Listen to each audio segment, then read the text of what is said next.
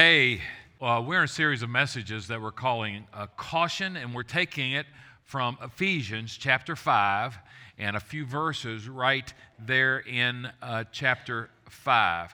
And uh, can we show those verses? And what I'm going to have you do, Cheryl, skip through that verse and skip through the next one and skip through that one too. You can tell I went too long the first service. That's the verse that we're horning in on right there after, after he's talking to new Christians here, and, basically he says a whole bunch of things about how you should live. And so he concludes that and then says, Be very careful. Be very careful how you live, not as unwise, but as wise. And, that, wise. and that's in Ephesians chapter 5, verse 15. And that's part of Paul's letter to the church that met at Ephesus.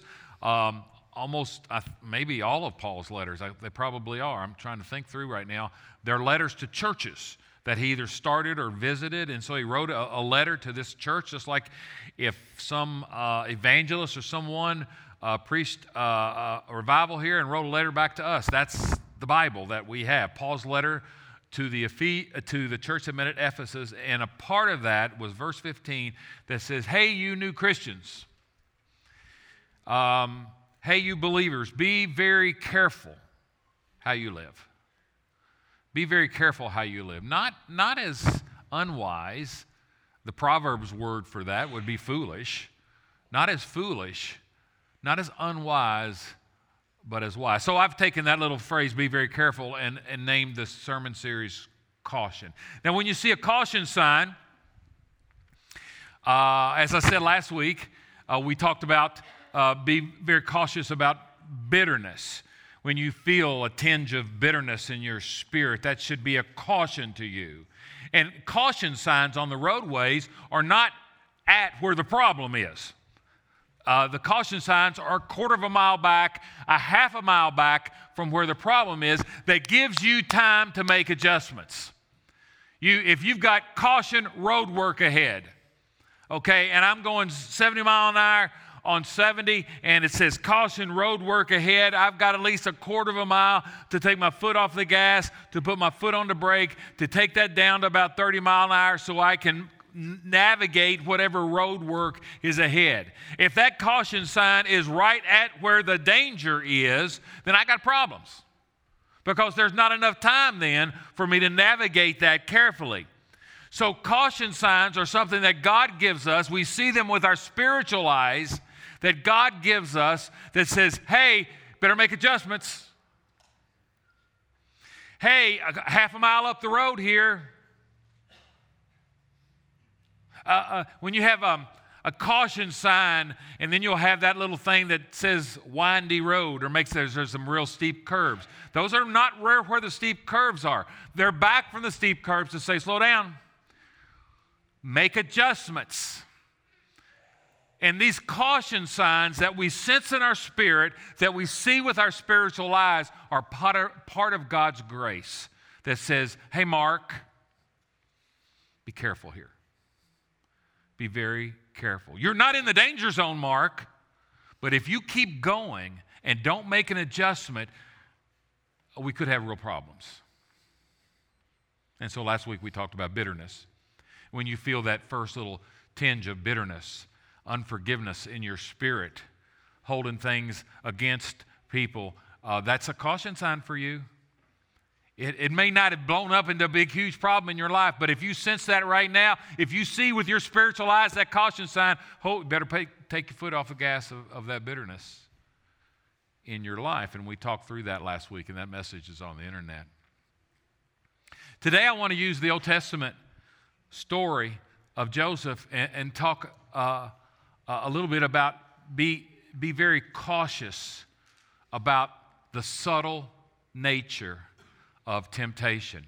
Now, Joseph's story is, is a story of sexual temptation, but it doesn't have to be just talking about sexual temptation. It can be talking about any kind of temptation in your life. And, and but be very cautious because temptation is subtle. It's covert. The enemy works in very covert ways. He, he works in subtle ways. Doesn't have a big doesn't have a big flash and neon light that says sin this way.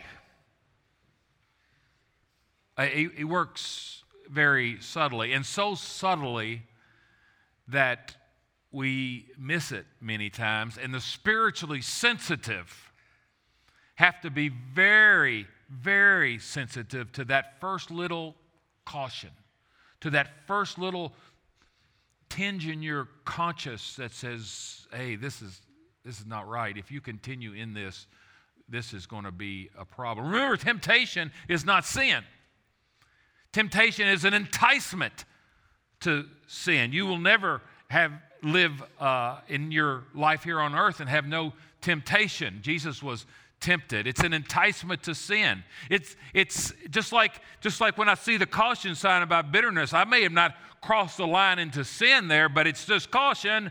If you keep going, and the same thing with temptation is here caution, if you keep going here, you're, you're going to have trouble. Be, be careful about the subtle, subtle nature of temptation. Now, where do I get that from? Did I just invent that? No, it, you don't pay me to invent things. You pay me to teach Scripture to you. And in, in the story of Joseph, in chapter 39 of that story, I, I don't have time to tell you the whole backstory of Joseph, but let's just say that he was sold as a slave to Egypt. And there's a whole lot more of his story than that, obviously. But he was sold as a slave to Egypt. A slave is not like, in that time, was not necessarily like we think of, of, of, slavery that we endured here in the United States. But he was an employee. He was a, a worker for a, a man that's name was Potiphar. And so he was, he was working for Potiphar. And one day, Potiphar's wife, the scripture says in verse 7, 39 7, Joseph was going about doing his normal stuff. He was a really good employee, the scripture says and he was going about doing his no, n- normal stuff. And if you miss it, if you don't look at Scripture closely, you'll miss it. But it simply says that the master's wife, Potiphar's wife, took notice of Joseph.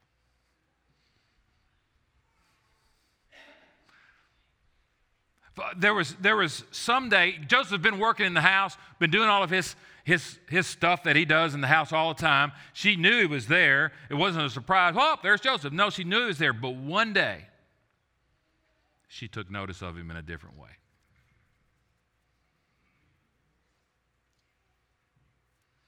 Now, obviously, this all didn't happen in the same instant. Uh, scripture is, is, is, is, is condensed, and a whole lot of time happens before she took notice of him and said, Come to bed with me. a whole lot of time happened. But it started with nothing more than a glance and a thought that she'd never had before. Be very cautious of the subtle nature of temptation. It comes innocently enough. No one falls into deep, deep sin right away. It's a little step and a little bit and a little bit. It's me blowing through the caution sign. It's me not making adjustments. It's, it's, it's not a big road sign that says, turn right, next exit, there's sin here. The devil's too smart for that. But he comes to us in very, very subtle way. C.S. Lewis wrote a book named uh, Screwtape Letters. I would recommend it to anybody. Screwtape Letters is a fictional account of one devil count, counseling another, one of his demons, on how to get somebody to fall to sin. And so it's just letter after letter, letter after letter of one uh, of the devil counseling an apprentice demon on how you get this guy to sin. That's, that's what it is. And it's fascinating account of human nature. And C.S. Lewis writes that now the, now the devil is teaching the apprentice demon this. The safest road to hell is a gradual one. The gentle slope, soft underfoot, without sudden turnings. I like this last one without signpost. Sin, turn right. Sin, next exit. Without signpost.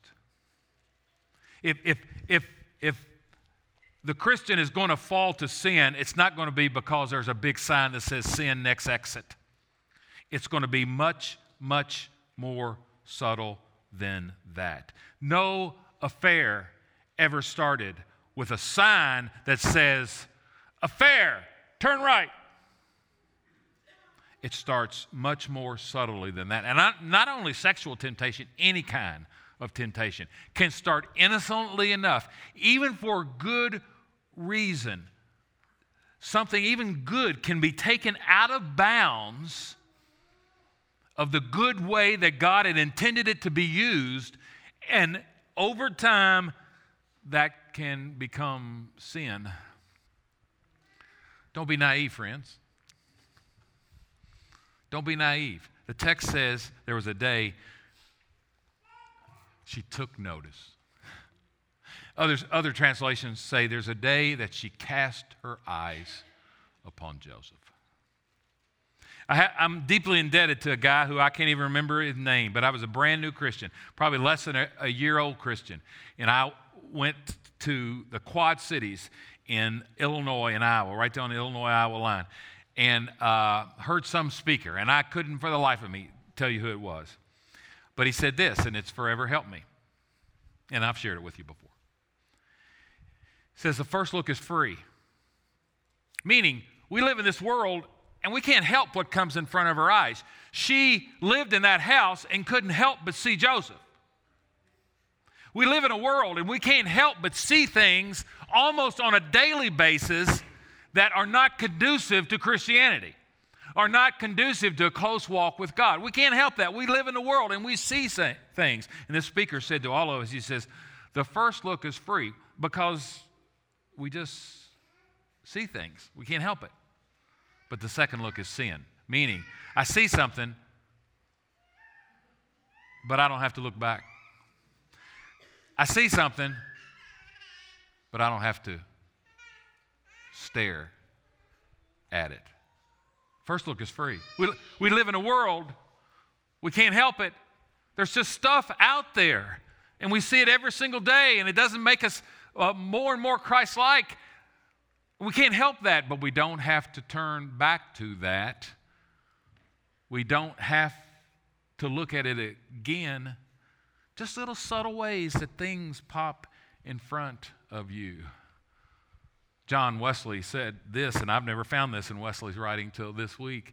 Wesley said, The devil, ne- devil never enters more dangerously than by unobserved incidents which seem to be nothing, yet insensibly open the heart to great temptations.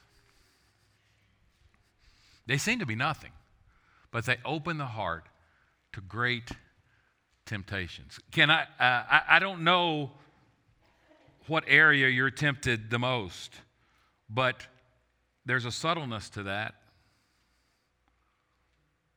There's an innocent nature to that. Don't be caught off guard. Don't be unwise and think the devil's going to give you a signpost that says a sin, turn right. Sin, next exit. He's not going to give you that.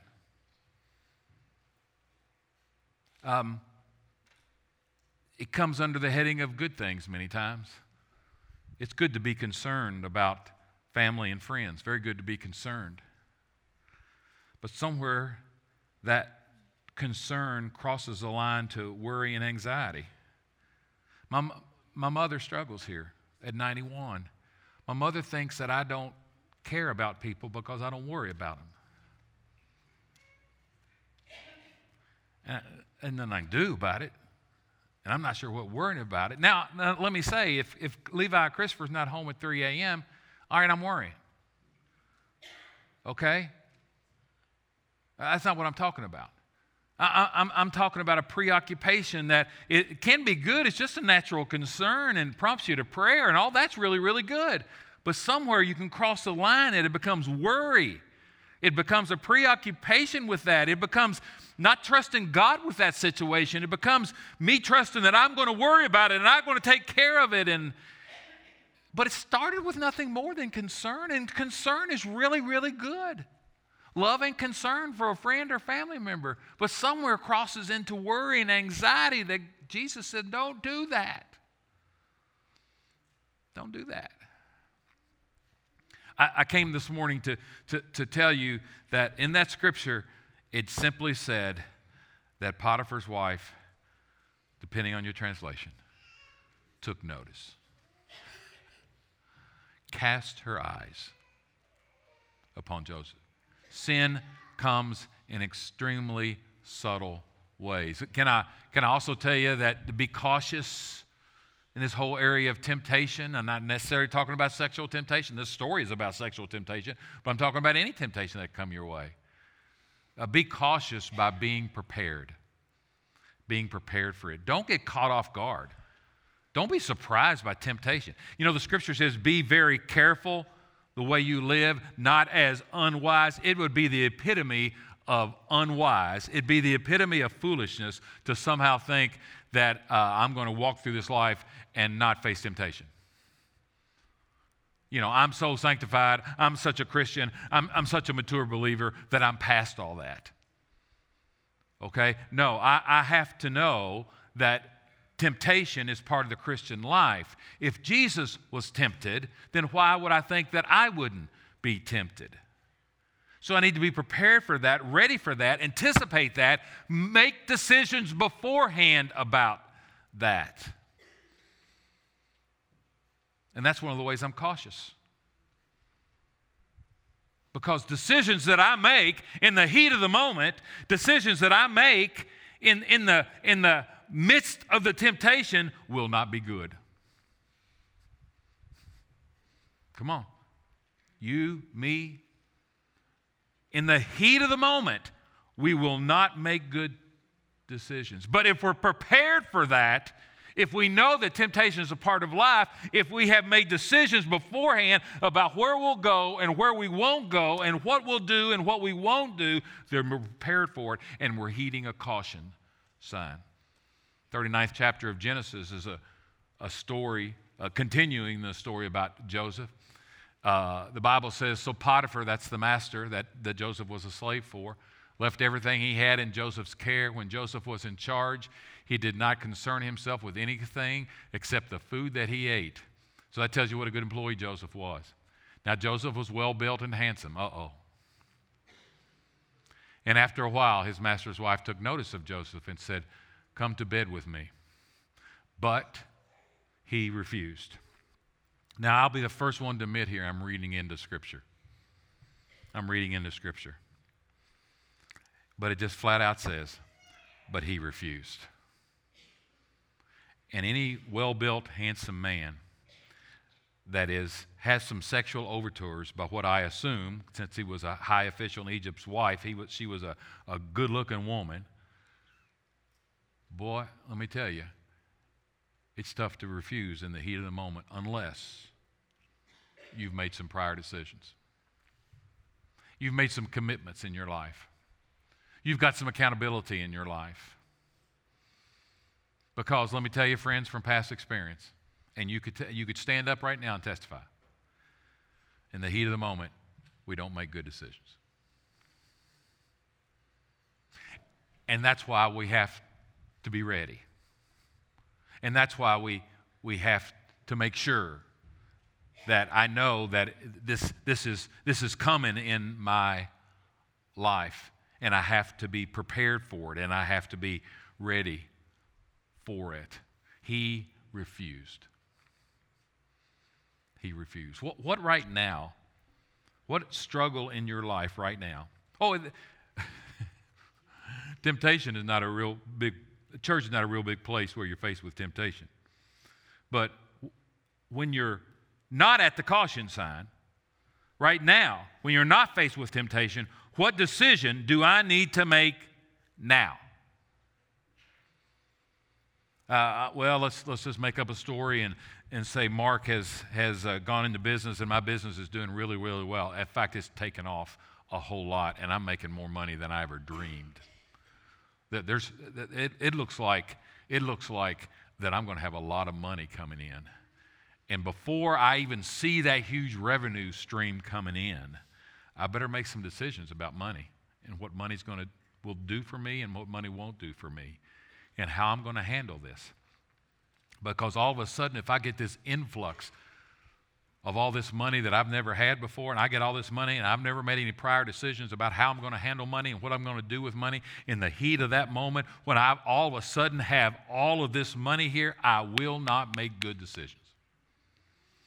But as I anticipated and said, man, I, man, I just closed this order, and this order, do you know how much money this order is going to make me? And I better make some decisions right there. That I'm not going to let, let this money have me. I'm going to have the money. Be prepared. Don't be so unwise that you just go along happy go lucky and just, you know, whatever comes and you're not prepared or somehow think that, that it's not going to affect you. Be prepared. And it's interesting what Joseph says here in the next passage that we have. Go ahead, Cheryl, to that next passage. No one was greater in this house than I am, Joseph said to her. My master has withheld nothing from me except you, because you're his wife. And then he says to her, How then could I do such a wicked thing and a sin against God? He saw this.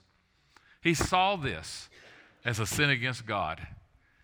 He says, How could I do this? Way? He didn't say, he didn't say, um, he didn't say, um, well, I'm not good for you. we wouldn't be good together. He says, he refused and said, How could I do such a wicked thing against God? God was forefront in his mind, which means that he probably had a fear of God because God is God and God disciplines those he loves, the book of Hebrew tells us. How could I how could I do this? He had a God awareness, right? Even in the midst of sexual temptation, when she was grabbing him and said, Come to bed with me, there, he was so in touch with God. He had a, such a God focused life that, that he says, How could I do this against God? Wouldn't you think, you know, maybe he, if he was married, he would say, Well, how could I do this against Sue? And how could I do this against Karen? And, and that's right, and that's true. But he has such a God focused moment. Even in, the, even in that temptation, he says, How could I do this against God? He saw it as letting God down. And that meant he, has, he had a certain fear of, of God, which is an extremely healthy thing. God is loving, God is gracious, but hear me if you've never heard me before God is God.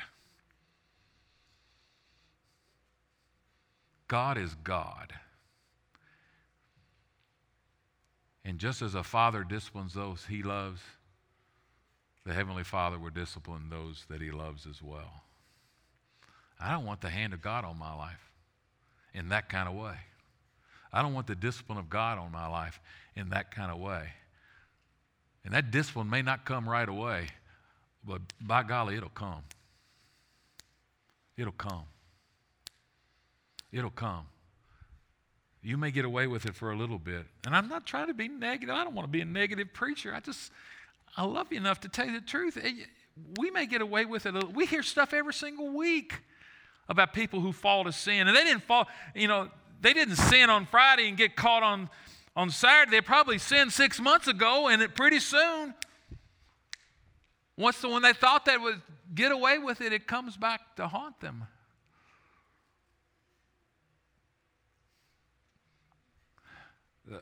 Proverbs 9 10 says, The fear of the Lord, listen, because we're talking about being wise, right? Be careful how you live, not as unwise. The fear of the Lord is the beginning of wisdom. That God is God, and He'll do what He says He'll do. He's the most loving and most gracious creature, being that could ever have been, but He's God. The fear of the Lord is the beginning of, and Joseph says, How could I do this against God? How could I commit this sin against God? Hebrews chapter 12 speaks to this fear of the Lord as well. Therefore, since we've received a kingdom that cannot be shaken, let us be thankful and so worship God acceptably with reverence and awe, for our God is a consuming fire. Please believe that He's loving and gracious to the nth degree, but please hold up right next to that that He's God and He'll do what He says. And He loves you enough to discipline you. Hebrew, Hebrews says, you know, if, if, if I don't discipline my boys, I don't love them. That's what Hebrews says. And in the same way, the Heavenly Father disciplines us in those, those that He loves. So be prepared. And Joseph was prepared. He refused, but being prepared also by having a fear of the Lord as well. Be cautious by being prepared. Also, be cautious by, by using common sense. Just use your head. Just use your head. This showed up last night at Texas Roadhouse. Sue and I and the boys are at Texas Roadhouse last night. And Levi ordered a Dr. Pepper. Now, Levi, one Dr. Pepper is not a problem for Levi.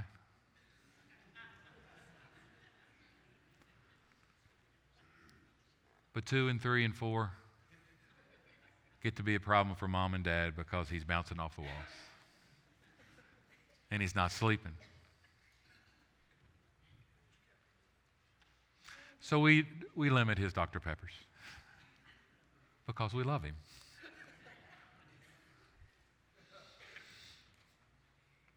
So Levi did something very un 17 year old last night. He drank about half of his Dr. Pepper. He was sitting across from his mother. He drank about half of his Dr. Pepper and said, then pushed the rest of it over to his mother so he wouldn't be tempted by it. Now, that's a very little thing, and we smile at that. But I wonder if there are some things in our lives way more important than Dr. Pepper's that we need to push to the other side of the table. Just common sense, isn't it? If that, if, if that, if that Dr. Pepper's right here, man, I mean, it's going to be gone. I mean,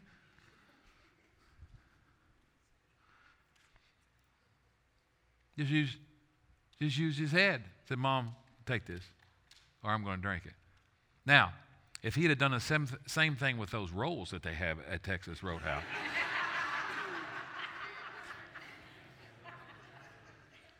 you know, the reason I had six is because Levi just, I, I had to keep him from eating them because, you know.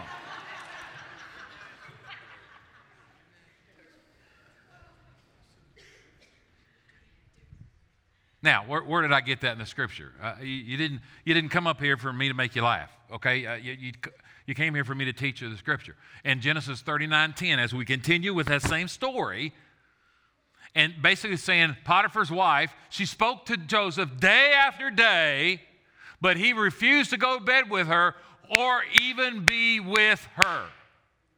Or even be with her. He recognized it as temptation. He used his head and he pushed the Dr. Pepper to the other side of the table. He refused to even be with her. Let me tell you, friends, if you're an alcoholic, you don't rent an apartment above a bar. You just don't. I don't care how cheap the rent is. It's this is just not, you don't have to be smart to do this. It's common sense, but the longer I live, it seems to be uncommon sense sometimes. Use your head. Well, I, am Joseph. Joseph thinking, well, I'm just going to refuse her. I see her every day and I'm going to refuse her. But pretty soon, you know, he said, well, you know, I am a guy, you know, and pretty, and she, you know, she does look pretty good. And maybe I just ought to let somebody else clean that room. Or I, I, just, I just need to stay away. I just need to stay away. It's just common sense. Be careful how you live, not as unwise well, I know I can resist. What more naive thing could anyone say? Well, I, I, I, can, I can put up with that temptation. I won't fall to it. Come on, friends. That's why Paul writes in 1 Corinthians chapter 10, he says, Hey, you that think you're a really strong Christian and think that you're standing firm, be careful, be cautious that you don't fall. I, I wrote down the way the message translation uh, paraphrases that. Don't be so naive and self confident. You're not exempt. You could fall on your face as easily as the next guy.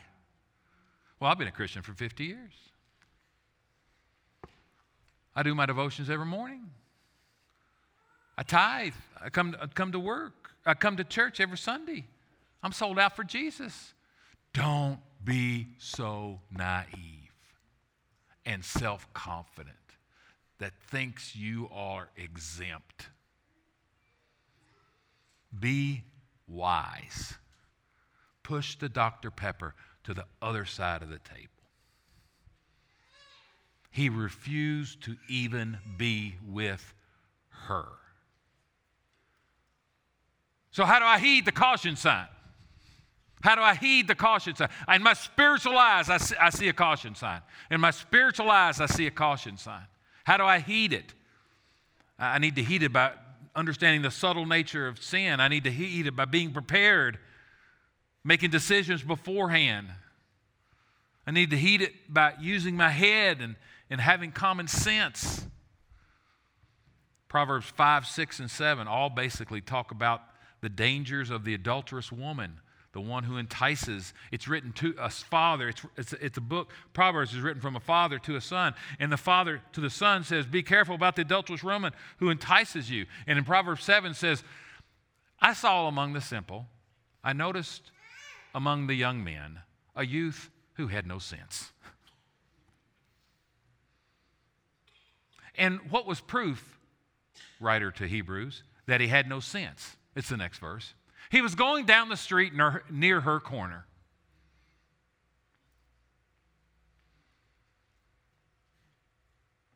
Walking along in the direction of her house. Who's her? The adulterous woman. The one that was tempting him.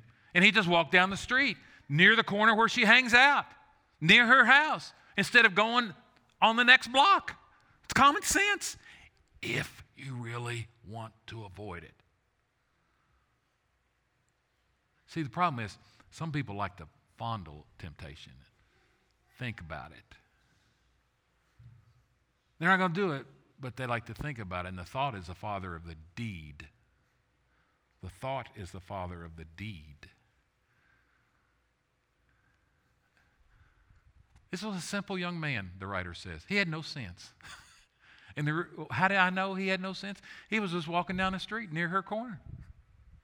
And let me tell you, when you walk near her corner and you walk close to where she is, you don't make good decisions in the heat of the moment.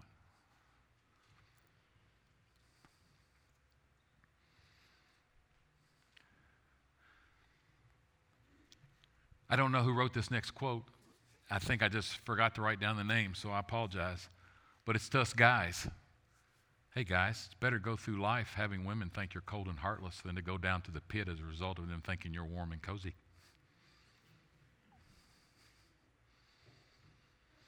Hey, hey, Pastor Mark, it's, it's better for you to make some rules about who you're riding a car with and who you won't ride in a car with. It's better for people to think you're old fashioned. It's better people think you're, old, you're an old stuck in the mud and you live back in the 50s better than to think that than to think that you're all warm and cozy. Hmm.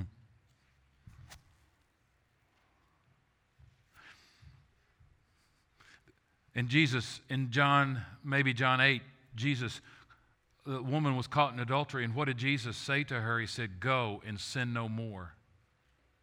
And I think a lot of people say, Well, okay, that's pretty cool. I got forgiven and they just continue on the same path that they were on and continue to make the same mistakes that they're on. How, how do you sin no more? By doing something different than you did it the first time? What's the definition of insanity? Doing the same thing over and over again and think you're going to get a different result? How, how do you go and sin no more? How do you sin no more? Well, I have to be cautious so I won't fall in this situation again. And how do I be cautious? Is what I'm trying to teach us today.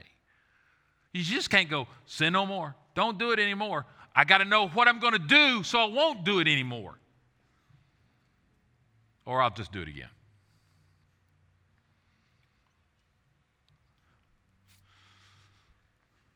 Real quickly, let me finish because there's a lot in this passage. Genesis 39 12. Potiphar's wife caught Joseph by the cloak, his coat, and said, Come to bed with me. But he left his cloak in her hand and ran out of the house.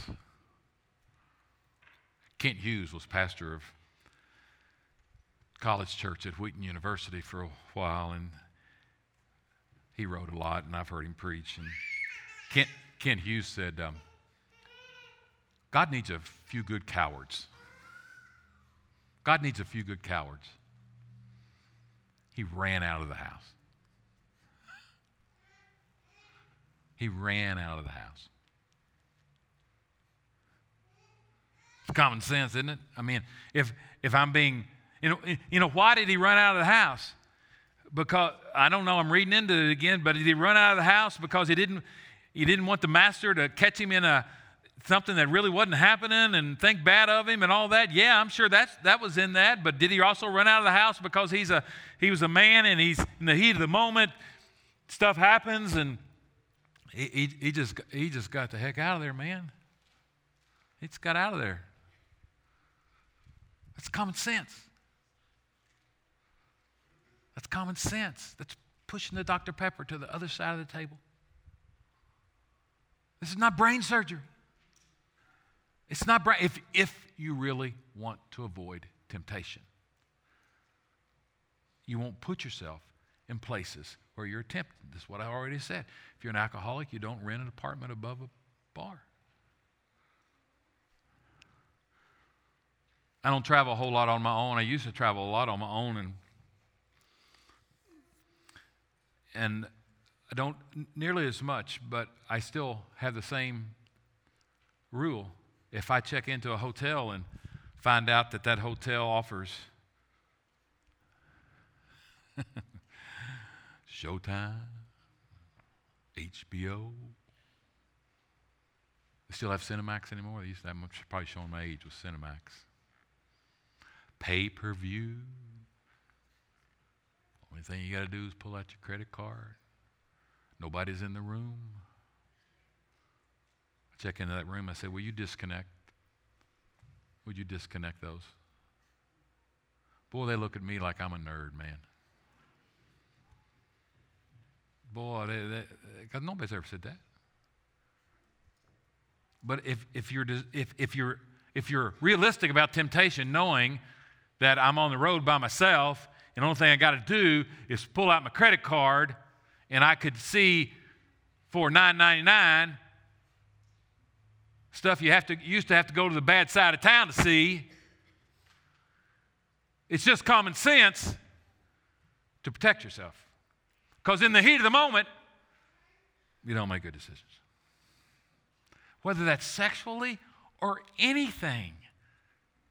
Or I'm just this is just not a sermon on sexual temptation.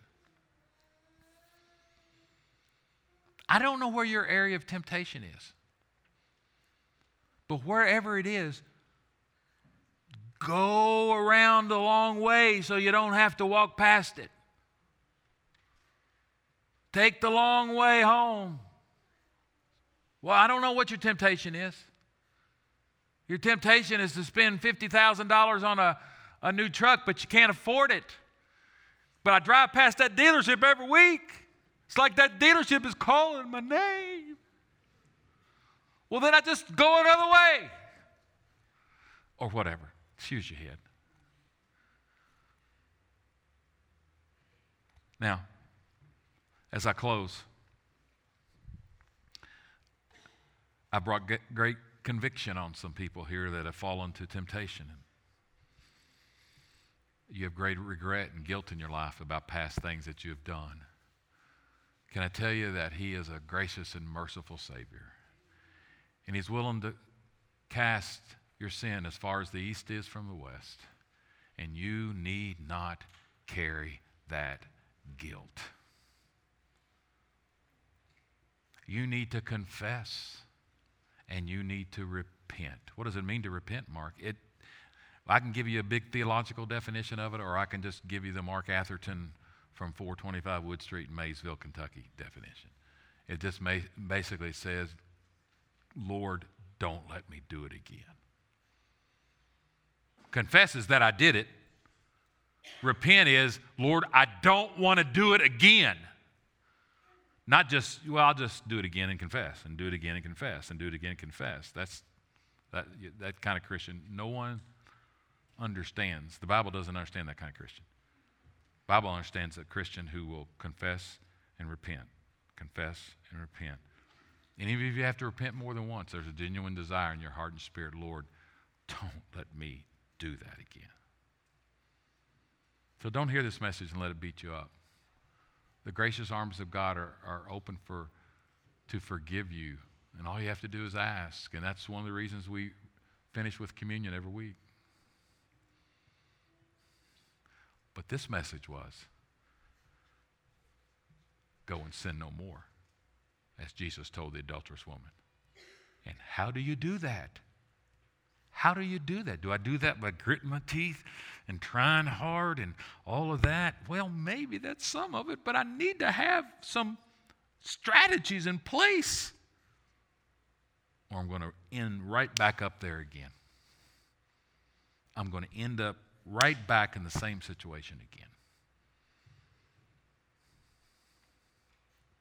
Our servers are coming to the table. And I don't want you to leave here today burdened by past sin in your life or burdened by last night's sin because you gave in to temptation. I don't want you to leave here burdened by that. You can leave here unshackled by that by confessing and repenting. What a marvelous way to do that, even though you've done it before, to be able to come and do it again at the table. Maybe come to do it at the altar.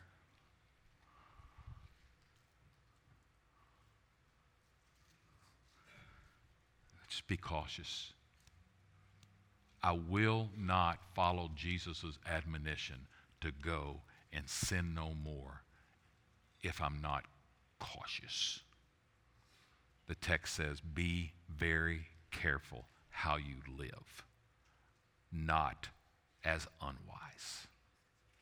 Let me tell you, gosh, I don't like to be this type of preacher, but it's the truth at this moment. If you're tempted and you're not doing anything about it right now, you're not being cautious, you're not making adjustments, you will fall eventually. It's, you're still a half mile away, but you're still going. You, you feel that tinge of conviction. You see with your spiritual eyes that caution sign. If you don't make adjustments, you will fall, and there will be consequences for your fall. How can you say that? Mark, I've lived 63 years. It's happened in my life, and I've seen it happen in countless people's lives. How many, and I'm closed with this, how many pastors of all stripes are not pastoring today because of the subtle nature of temptation? And it was just a little counseling session. I was just trying to help the grieving woman whose husband had committed adultery on her. I was just trying to be sympathetic. And she saw me, as that quote said, warm and cozy. How many pastors are not in the ministry today because of the subtle nature of sin? Father, Father, I want to be a good news preacher. I really do. But we've got to face the realities of life. And the reality for the Christian is temptation. Oh, we learn to deal with some better, and as we grow more mature, but then new temptations pop up. And Lord, help us to be cautious. Help us when we first feel that temptation to take our foot off the gas, to push the Dr. Pepper to the other side of the table, to do whatever we need to do that helps us be cautious and make adjustments at that moment. I pray these people this morning will not simply be hearers of the word, but doers as well. In Jesus' name.